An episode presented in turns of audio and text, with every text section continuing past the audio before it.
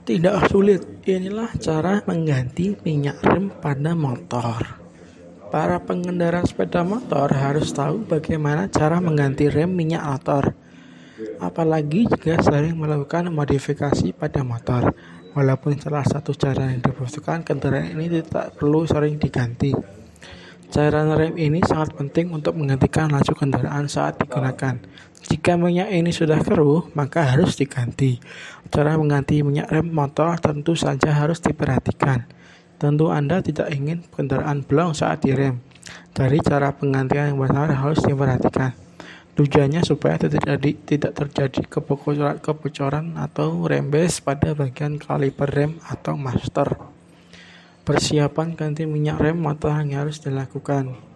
Selain membuat kendaraan blong saat direm, Akibat lain yang akan didapatkan kendaraan adalah kebocoran yang merusak komponen lainnya yaitu sel karet pada raster atau kaliper rem.